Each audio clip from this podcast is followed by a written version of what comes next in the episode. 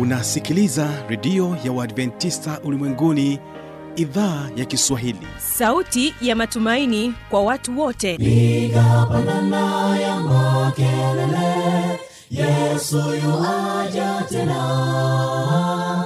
Ipata sauti imba sana yesu yuaja tena. Anakuja anakuja yesu yuaja tena. Hii ni sauti ya matumaini kwa watu wote. Inayokujia kupitia redio ya uadventista ulimwenguni awr toka kila kona ya dunia tunasikia vita njaa maafa. Hivyo washiria marejeo ya mwokozi. Piga panda ewe mlinzi yesu yuwaja tena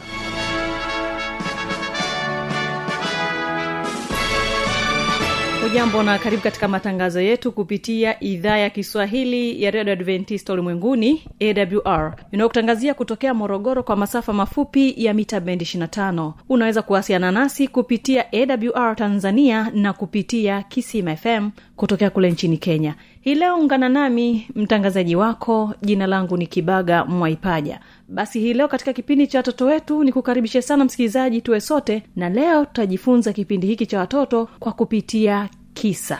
Basi msikilizaji ambao tuko nao katika upande wa nyimbo ni waimbaji kutoka kule drc nchini congo hawa wanafahamika kama rafiki za yesu na atakuja kwako na wimbo unaosema acheni watoto waje kwa yesu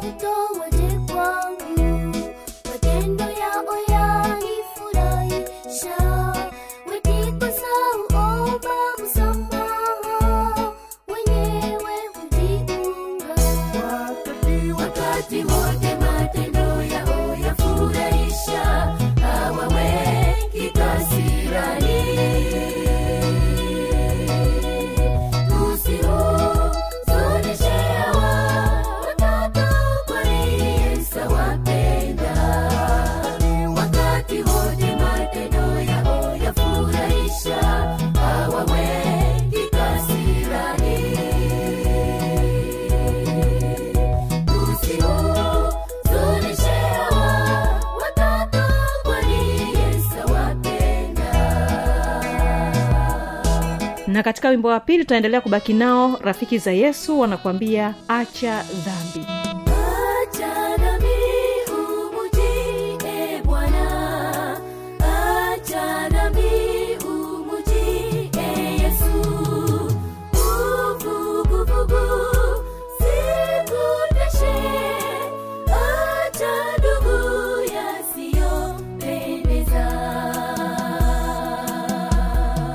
na kwa kwanza kipindi chetu hawapa na wimbo acheni watoto waje kwa yesu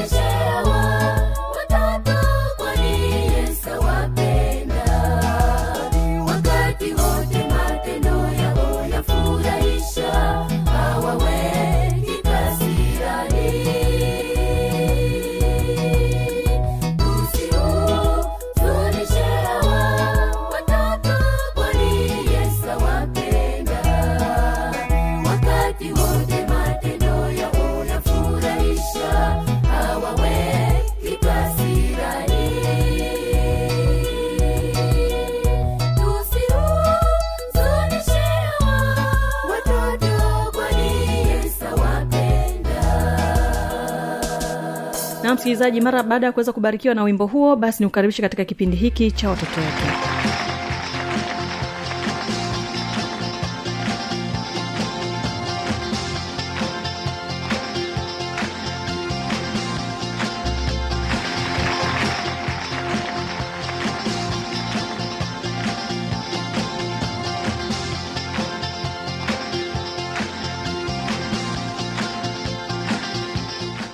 mzuri ambao unanitegea sikio siku hii ya leo. Napenda nikukaribishe katika kisa kizuri ambacho naamini ya kwamba kitatubariki lakini pia kitatufundisha namna ambavyo sisi watoto ni wa thamani sana. Japokuwa wengine wanaweza kutudharau lakini yesu kamwe hawezi kutudharau. Kisa chetu cha leo kina kichwa kinachosema daudi kijana wa mwisho.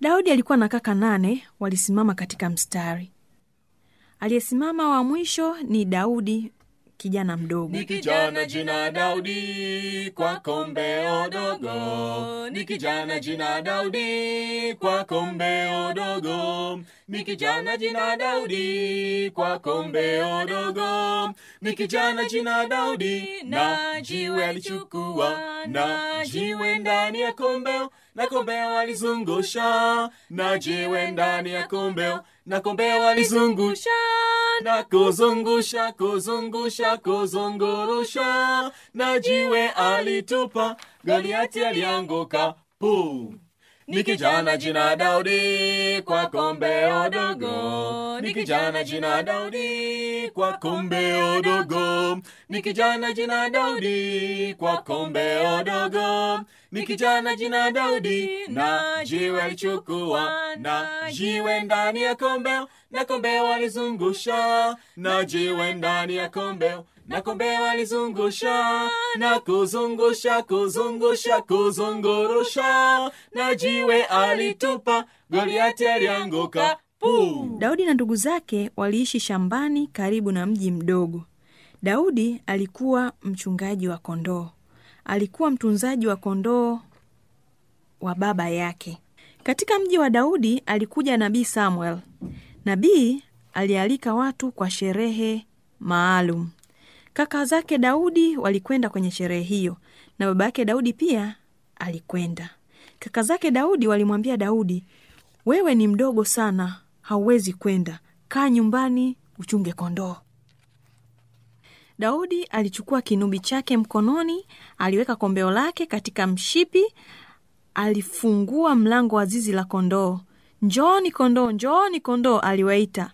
Kondoo walimfuata samueli walianza kuondoka njiani. Kondoo weusi na rangi ya udongo walitembea pembeni mwa daudi.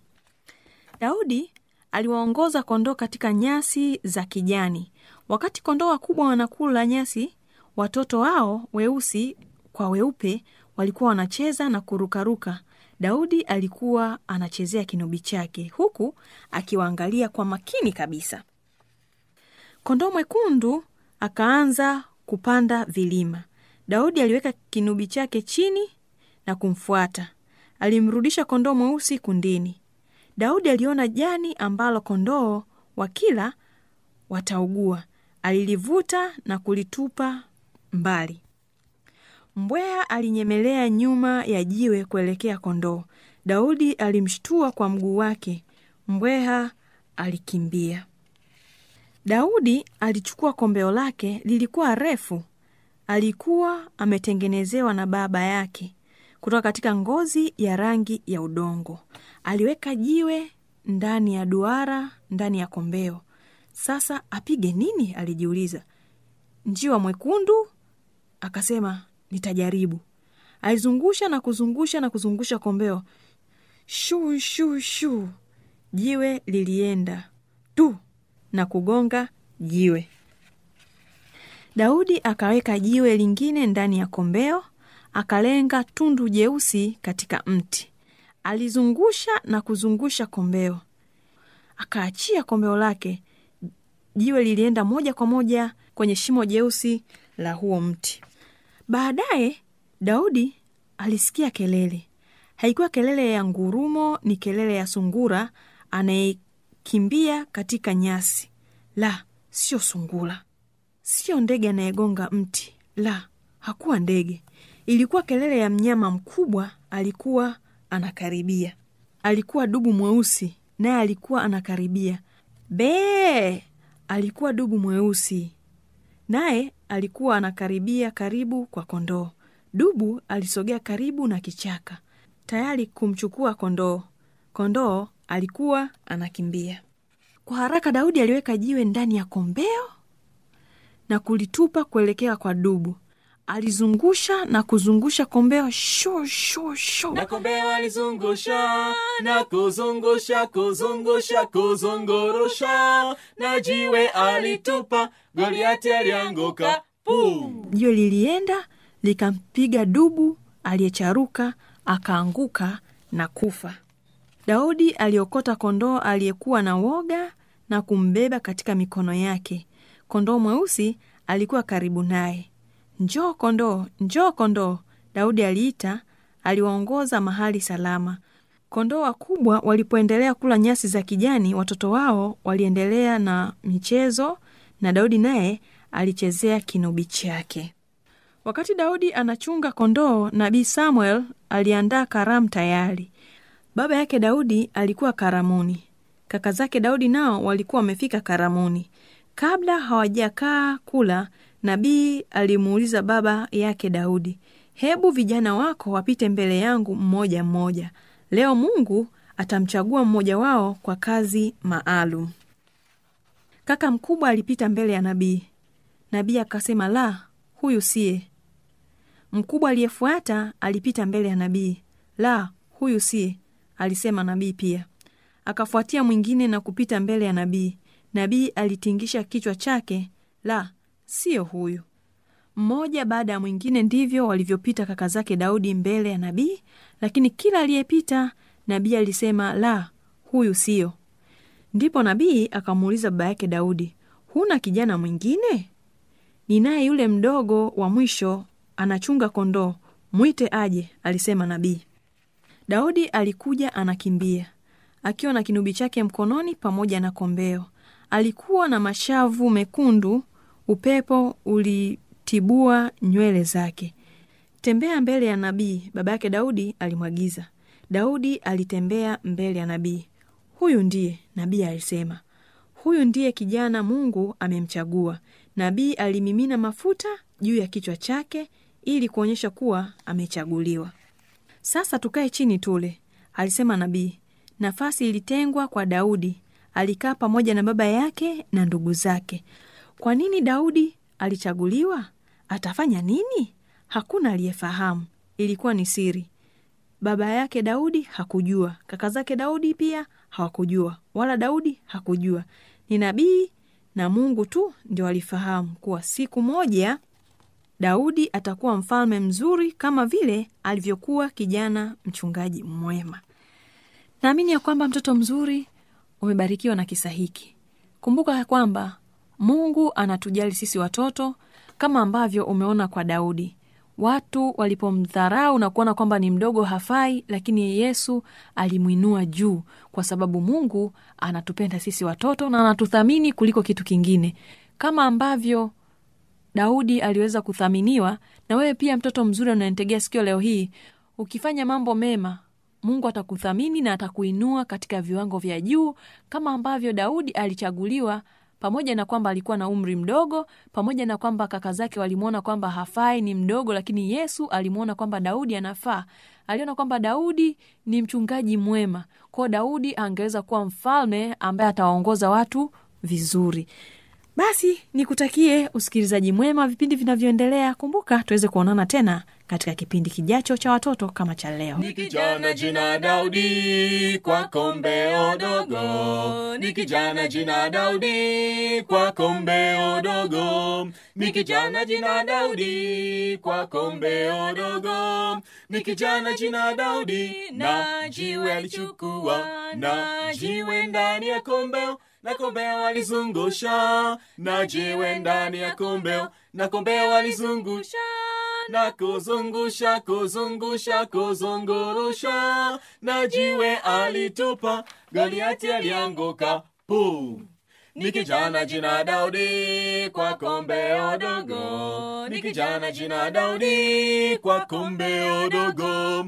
ni jina daudi kwa kombeo dogo ni kijana jina daudi na jiwe alichukua na jiwe ndani ya kombeo na kombeo alizungusha na jiwe ndani ya kombeo na kombeo alizungusha na kuzungusha kuzungusha kuzungurusha na jiwe alitupa goliati alianguka puu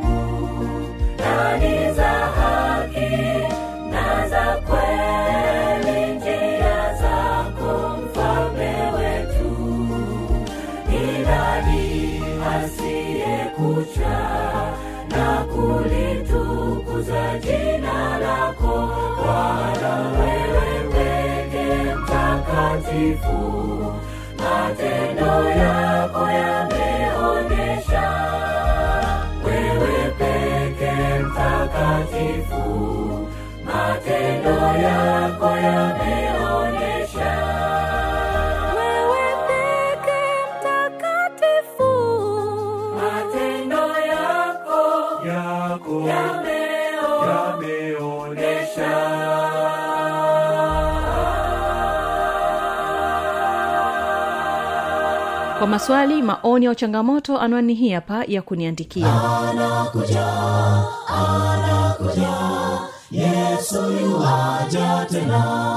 Na hii ni awr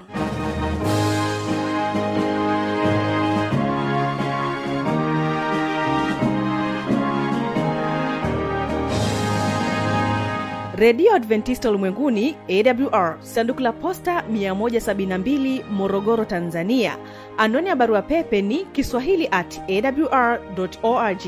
Namba ya mawasiliano simu ya kiganjani 653 570814 na pia unaweza kuwasiliana nasi na idhaa ya maasai kwa nambari 769 986355 ukiwa nje ya tanzania kumbuka kuanza na namba kiunganishi alama ya kujumlisha 255 unaweza kutoa maoni yako kwa njia ya facebook kwa jina la awr tanzania.